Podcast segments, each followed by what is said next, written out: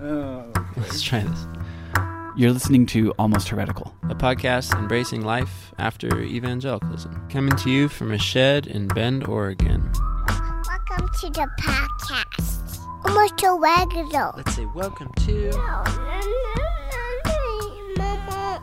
You can find us online at almostheretical.com. Here we are, almost heretical episode two. Episode 2. So a big part of what we want to do this podcast is uh, is try to back up a bit from some of these Twitter debates and heated conversations that uh, we seem to always be having, and go back to sort of the beginning of the road with some of our ideas, especially as it pertains to Christian theology and what the Bible means and what we're supposed to do with it, and re-examine some of our foundations and some of where we're going to start over the next few episodes is going back to the beginning of the story of the Bible, back to, to Genesis, and essentially trying to, to follow some breadcrumbs and uh, and pay attention to some clues that will reveal, man, we've we've missed a lot here, and there is such a, a massive chasm between our worldview today and the worldview of the biblical authors and the audience that they were writing to, and how they thought about life and thought about how how the cosmos was organized and uh, and what it meant to be human and what it meant to know God, all all of that stuff. We're coming from such a different angle that there are things that we simply read and interpret in a way that would be totally foreign to the original authors.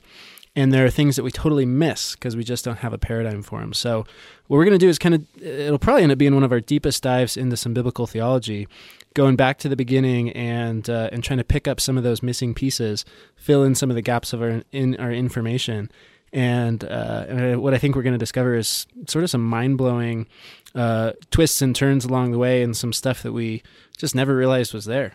Yeah, and I think the reason we want to go back to the beginning is because if you get the beginning wrong, and maybe there's other stuff there that we're not seeing, or other stories they had in their head that we don't have in our head, then then you have kind of the whole problem wrong.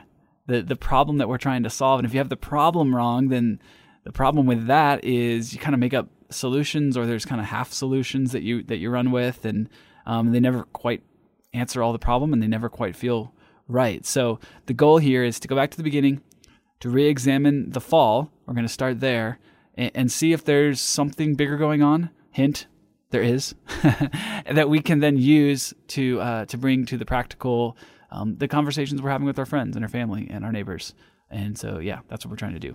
Yeah, so if you're like us, kind of grew up where you have a a paradigm that uh, that you sort of filter the whole uh, world of theology through, it's this creation, fall, redemption three part paradigm, and uh, we can get into whether or not that's valid uh, later as a paradigm. But essentially, uh, what's what's peculiar is the way we frame it, it, it makes it sound like those are almost like one third equally weighted.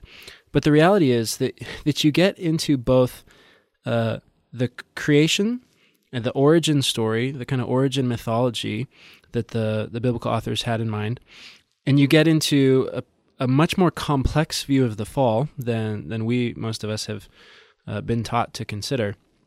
And then you even get into essentially a at least beginning statement of what redemption will mean and entail literally all within the first 12 chapters of the book of Genesis.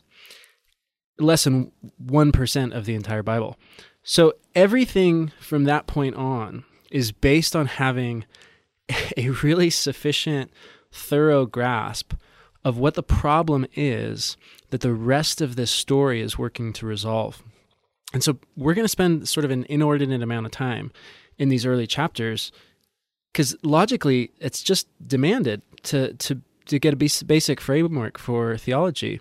Uh, it's kind of like the analogy if you read a book or watch a movie. Say you know you're reading Harry Potter, and you decide to just skip the first book in the series uh, of Harry Potter. You can read books two through seven and still find some pretty interesting, insightful, exciting stories. But the reality is, you're going to be missing a whole boatload of points. And even worse, you won't just be confused uh, and kind of ignorant as you go. There will be multiple occasions where you think you know precisely what's happening, But because you're missing the whole reference point, because you didn't read book one, you'll be thinking you get it when you absolutely don't. And that's one of the most toxic forms of confusion in terms of ideas, especially when it comes to religious theology, is is the confidence that we're getting something right and which that confidence causes us to not even check for blind spots or to re-examine our thinking.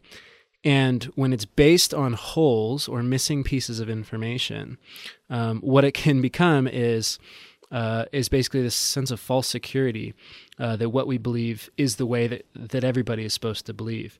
And part of what Nate and I have experienced is what this creates is just dead ends. Uh, a lot of the conversations, a lot of the debates, a lot of the massive division in the culture and the church. Uh, it's just two groups or parties on different sides of an aisle that feel like their way of seeing things is absolutely the only one.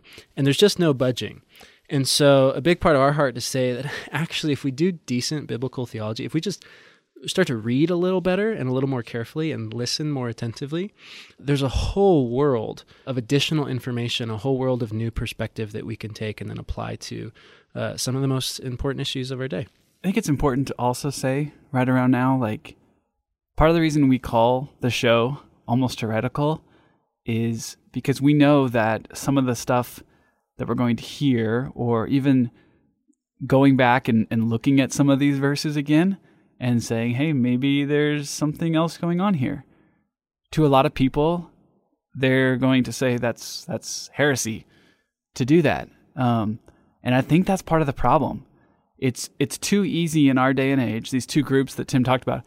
It's it's too easy in our in our day and age in our in this, this time in the church right now. Maybe it's actually been happening for hundreds of years to look at a group of people or a person that is that loves the Bible and is uh, re-examining some things and um, and wanting to have integrity in how they're doing that and um, is being careful in that way to to look at them and to say okay they're they're now outside um, they're now outside this circle that I'm drawing. And uh, and so we'll pray for them. They're on the outside whatever but but uh, yeah it's a slippery slope to to basically not being a Christian anymore. And the problem with that is it keeps people from exploring their questions and it forces them to be certain about what they believe and, and certain about things that they might not even believe just to stay inside this circle. I think I think a lot of people have uh, have been told and come to feel that if you get to a place where you're questioning uh, your church uh, or your pastor's position or the interpretation of your tradition, or you get to a place where you're questioning the validity of you know some of these coalitions that have positioned themselves as the religious authority uh, you're made to feel like it's you versus the bible so part of the reason we chose the, the title almost heretical is kind of to poke at that and say hey there are a whole lot of ways of looking at this thing, a whole lot of ways of making sense of Jesus in the Bible. And s- some of the groups that are the most uh, adamant that they have the authority to say what is good and true and orthodox are some of the groups that are most missing it and some of the groups that are that are most lacking some of the big picture. So we're in no way claiming that we have the the true interpretation or the one great you know denominational approach uh, to end them all. But this is our attempt to sort of get out of that fight for a little bit and say hey let's just actually explore and ask some honest questions and be honest with what we're wrestling with. And the reality is i think what we're going to find is awesome as as Nate mentioned before, it can be painful to go through a season of deconstruction where it feels like old ideas have to die and therefore old identities based on those ideas or even the, the tribal affiliations of the church communities that we were a, part of and attached to, those might have to die as well. But the reality is there's a whole nother world uh, to, to be born into. So here's our attempt at kind of diving in. Hey, Brian, do you know anyone that was once a teenage fundamentalist? Oh, Troy, you know that I was because you and I have a podcast called I Was a Teenage Fundamentalist. I did know that. But you know what I find myself asking these days? No, I don't, but I think you're going to tell me. What about all those things that church gave us definite answers for? What are we supposed to think about all those things now? Well, funnily enough, that's what we're doing for season five of I Was a Teenage Fundamentalist. Ooh, Brian, I sense the Lord at work here. Mm, he works in mysterious ways. And we are going to unpack these things. We're going to find out what we do think about them now. So tune in to season five of I Was a Teenage Fundamentalist, the official podcast for the Azusa Street Revival. um, I'm not quite sure that's true, but it is available wherever you get your podcasts.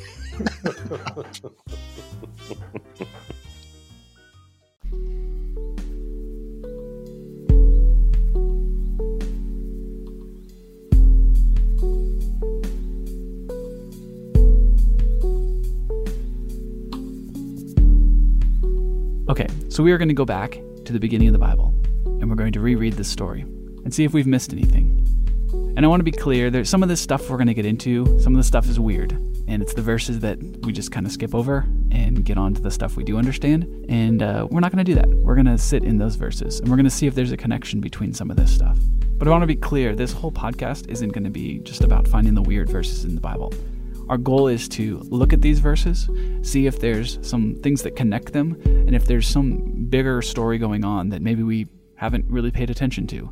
And then we're going to use that framework to go back and talk about the issues that are so important in our day Christianity in Trump's America, and race, and gender equality, and power, and control. And we're going to see if this new framework helps us have these conversations in a better, more helpful way without kind of banging our head against the walls and continuing to run into the same roadblocks.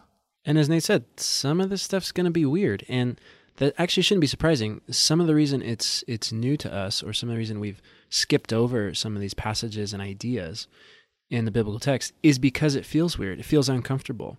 Uh, we'll look at some verses that uh, that essentially I think most of us have just all quietly agreed to to not really talk about and pretend aren't there.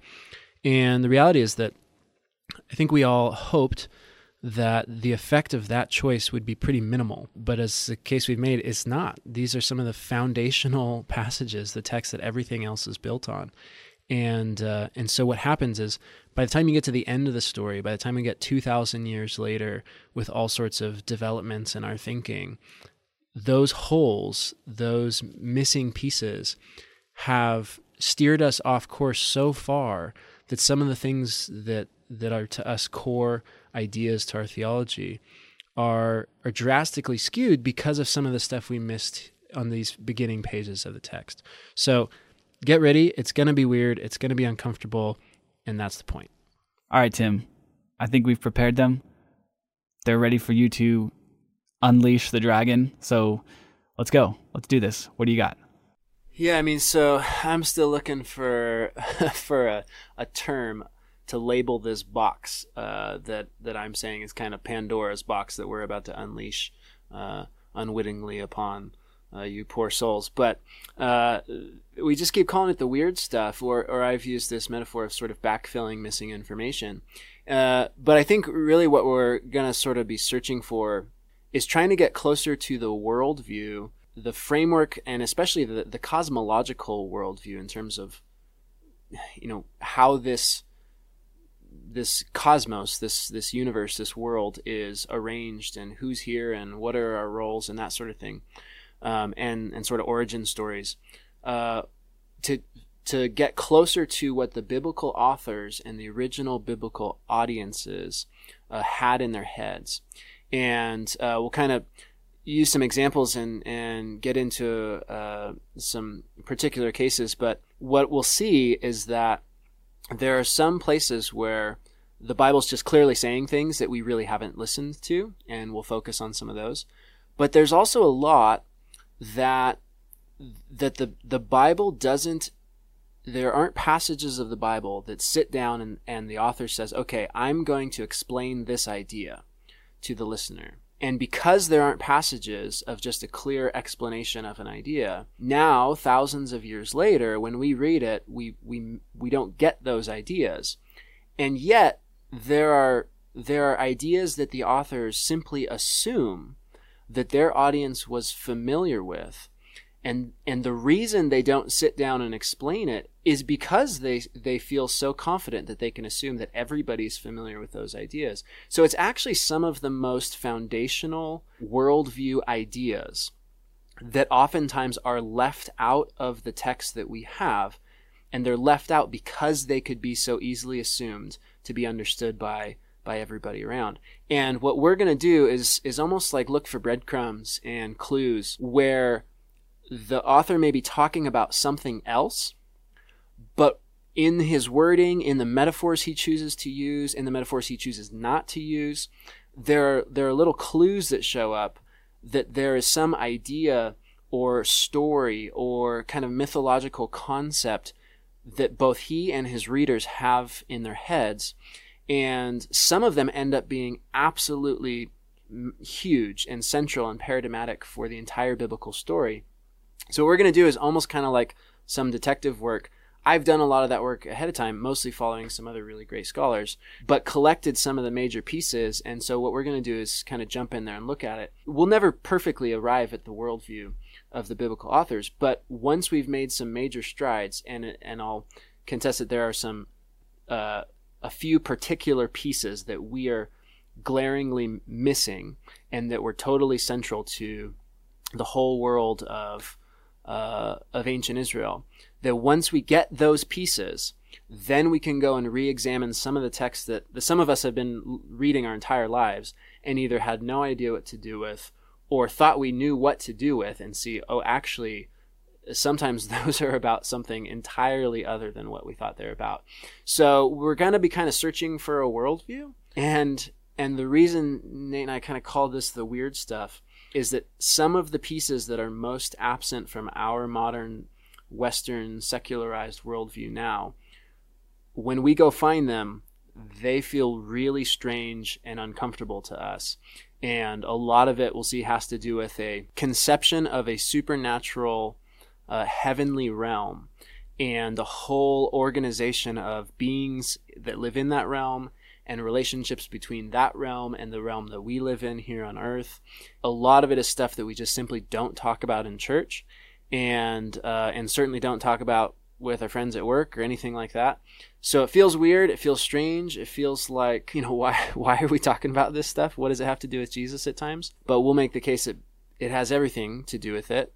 Uh, has everything to do with Jesus and the whole rest of the, the story of the Bible. Essentially, we're going to try to stop protecting ourselves and stop protecting you all from the discomfort of some of these passages and just try to get into it for a little bit and try to come out the other side. Cool. Let's do it. So, uh, the first piece of weirdness that we're going to jump into, uh, I think everybody's familiar with, with the idea that Christianity and and Judaism are are monotheistic, uh, and I'm not going to argue that they aren't monotheistic, uh, but I'm going to try to make the case here that that monotheism, at least Jewish monotheism, and therefore Christian monotheism, does not mean what most all of us have have thought that that means.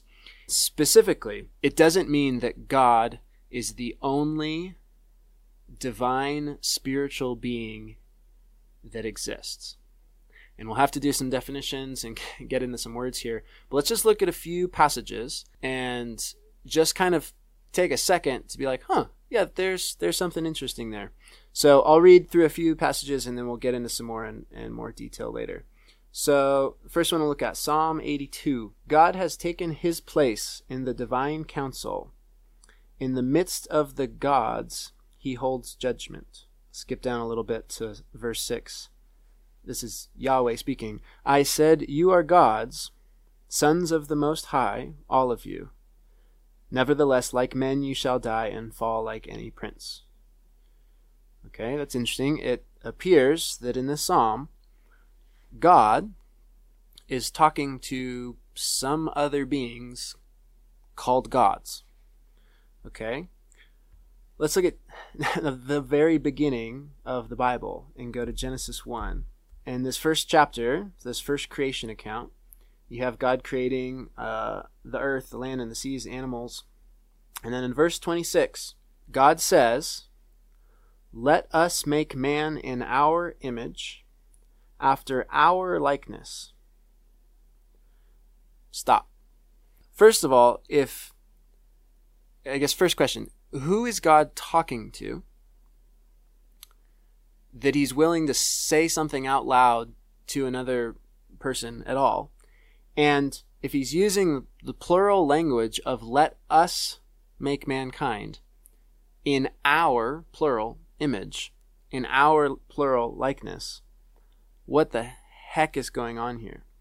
And I think a lot of us, since it's Genesis 1, we've all at least gotten this far in our Bible reading plans once. Uh, we've encountered this verse before. Um, but I think it's just kind of seems so ambiguous, so mysterious, so uh, subtle, even that we're just like, well, don't really know what to do there, so we'll just kind of forget about it. But you literally only have to go three chapters forward to Genesis 3. So now you've had the creation story, and then you have the fall of Adam and Eve, which we're going to get to uh, quite a bit. But for now, just look at verse 22. It says, Then the Lord God said, Behold, the man has become like one of us in knowing good and evil. So, once again, you have God speaking in a reference to some sort of community, some sort of group that he is a part of that apparently existed before the creation of Adam and Eve. And I'll just say here if if we think that in the first 3 chapters of the Bible if these writers weren't careful enough to figure out whether they wanted to use singular verbs or plural verbs we're joking ourselves. There's something very intentional, careful, purposeful, and, and actually theologically loaded that's happening here. And secondary piece, the fact that the Jewish community didn't struggle with this kind of language for hundreds and hundreds of years indicates that there's something in their mind that allowed them to make sense of this kind of language that isn't in our mind. And so where we get confused, and this is this will be kind of a uh, hermeneutical uh, approach for us. If we get confused or caught up or stuck in an argument that the majority of the Jewish community or the church community never got caught up at that point, then we're probably have backed ourselves into some sort of dead end and made a mistake at some point. point, and it's probably worth backing up to see if we can uh, figure out where we've gone wrong.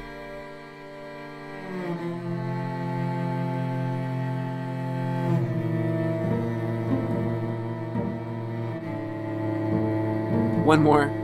This one we'll uh, we'll spend a lot of time in, and I think it's probably, in terms of weird Bible passages go, it's probably uh, the pinnacle of Genesis six. And this is the one I laugh that the, there legitimately is just an unspoken consensus in the church, at least in the world I come from, that we're just not going to talk about this. and when we all do our Bible reading plans, we're going to read through the creation story. We're going to talk about Adam and Eve. We're going to talk about the serpent. We're going to read Genesis 6, 1 through 4. We're going to go, huh. And then we'll go back to Noah and the flood story and we'll talk about that stuff a little more. I'll read it here so we can uh, take it in for a second. When man began to multiply on the face of the land, and daughters were born to them, the sons of God saw that the daughters of man were attractive and they took as their wives any they chose. Then the Lord said, My spirit shall not abide in man for ever, for he is flesh. His days shall be a hundred and twenty years. The Nephilim, or giants, were on the earth in those days, and also afterward, when the sons of God came into the daughters of man, and they bore children to them. These were the mighty men who were of old, the men of renown. Okay. Yeah. so what what we'll spend a, a, few episodes doing is actually showing that while right now for most of us we read that, throw up our hands and go, this makes no sense whatsoever. Uh, not only is is there a way to make sense of this, there's a way to make pretty clear sense of this. There's actually a way to to gather a lot of meaning from this passage, and we'll start to see that we shouldn't be surprised. This is this is some of the earliest stuff written in the entire biblical story. It ends up being actually completely central and referenced later on throughout throughout the scriptures, uh, and is essentially referencing an idea or a story uh, a kind of framework of of the beginnings of uh, creation that every biblical writer and pretty much every Bible studying Jew had a had a clear conception of in their mind. And in our Western Protestant world, we simply have no idea what this is even referencing. And this is one of the this is evidence essentially of one of the the biggest gaps that we have in our information, in our our kind of worldview. And this gap just ends up widening and widening and widening as you get further and further in the story, uh, to the point where you, you get to the, the end of the scriptures, and the things that the book of Revelation, for instance, is saying that are assuming you know this and you've known how the rest of the texts have interacted with a text like this. Uh, if if you've been uh, if you miss that bus all the way back here in Genesis six, then we end up so far from what a lot of the later texts are saying. We we simply don't know what they're about. And so I use the metaphor of like uh, watching a movie or reading a book. Pretty much every decent story centers around some sort of problem that needs to be resolved. And in the collective story that the the library of Scripture uh, tells, the problem is presented very early. We see it in Genesis three. And so, for us, we're actually going to spend some of the first few episodes talking about the fall, or to, to kind of back up from that sort of loaded language, talking about the problem in this story that the Bible is telling. And so that when we move forward, we have a better picture of, of what the Bible is trying to, to resolve and how it's going about trying to resolve that and we'll see that this this passage here, Genesis six one through four, is actually a part of an important layer of that that problem. And just to highlight another one, go to the end, go to the New Testament and Revelation. We'll see lines like this, and it's it's throughout the scriptures. But just to use one example, in in one of the letters to the churches, Revelation two, in this kind of language actually shows up in all of the seven letters about the reward coming to those who persevere. But look at Revelation 2 25 and 26. However, hold on to what you have until I come. And to the one who conquers, perseveres, and who continues in my deeds until the end, I will give him authority over the nations. He will rule them with an iron rod, and like clay jars, he will break them to pieces. Now, what do we do with a text like that when we sit around a group of people and talk about what does it mean to be a Christian and uh, in our time and place, and we'll see that there's a whole world of paradigms of found of frameworks of ideas that that this line and lines like it are making a reference to that if you if we're missing that framework either a we look at this and go i have no idea what it means for jesus to give me authority over the nation, so I'll rule them. Or worse, we make up what we think that means. And Nate and I will probably share all sorts of our thoughts on kind of the religious right in America and people like Franklin Graham and all that sort of thing. But safe to say, it is it is not only um, you don't only miss things if you're if you're missing some of this framework. You actually it poses a danger uh, to to getting to the place where you're, we're making up for ourselves essentially what to do with these texts. So one one of the petitions we'll make here is that what Jewish monotheism means when we think about texts like Psalm 82 and God talking seemingly to other beings in the creation account. We'll get into some of the details later on. What Jewish monotheism means is not that God is the only divine spirit being in the cosmos, but that God is the one true ultimate creator who is king over every other being, who created all other life. And what we are called to, what Israel is called to, what the church is called to, is to to worship that that one God, Yahweh, as supreme uh, over those others, as incomparable and unique uh, among the other beings. And to look at this real quick, uh, one of the immediate kind of pushbacks or questions that comes up is the Shema. And as as most of us are familiar with, uh, the Shema is kind of what what we call uh, one of the most central verses in, in, all of Judaism. It's kind of the flagship uh, passage of sorts that, that is a summary uh, of what it means for Jews to be loyal to Yahweh. It's in Deuteronomy 6 4. It's called the Shema because the first word, which we translate as hear or listen, is Shema in Hebrew. But hear, O Israel, the Lord our God, the Lord is one. And then it goes on to say, Love the Lord your God with all your heart, with all your soul, and with all your strength. Now, we can get into the weeds of this later, but if any of you guys have a study Bible or you, you open up a Bible on the internet or something like that, you'll see that the word one, where we say the Lord is one, is the Hebrew word echad, and that word can can mean one, but it, it could also mean unique or essentially incomparable. I see on my note when I click on it, the Lord our God, the Lord alone. Yeah, so if you pull up, for instance, the NRSV is one translation, it'll say, Hear, O Israel, the Lord is our God, the Lord alone. So the idea here is that you can keep the word one in the translation. You just have to know this isn't about counting gods. This isn't a, a numerical formula for, for knowing God. If that were the case, it's not a it doesn't carry much meaning. If if the if the idea simply here is that there's one God, this this verse would be kind of an aside in Jewish theology. It wouldn't be the central verse of the entire text. The point is instead that Israel's only supposed to worship their true God, Yahweh, who chose them to, to be his people. And to, to worship other gods, called idolatry, is, is an act of tragic disloyalty to Yahweh. So this is a, this is a commission here. It's a challenge. It's essentially their, their ethical standard that, that what it means to be Israel, what it means to be Jewish, and for us too as Christians is to worship God alone or Yahweh as as unique in the cosmos. What that changes for us is it opens a door for us to say, okay, so are there other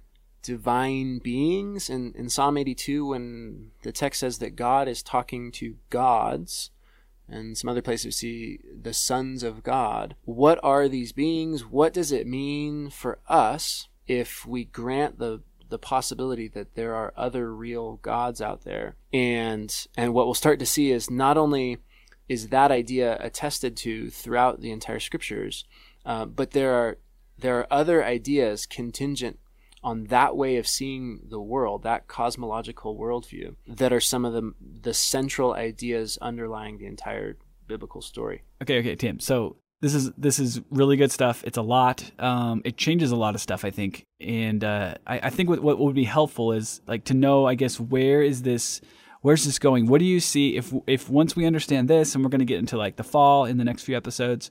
Once we understand this stuff, what is like the the end game? What can this potentially change in our theology that we use on a you know day to day basis? The way we view the world, the way we view Jesus. Like, what can this actually change for us?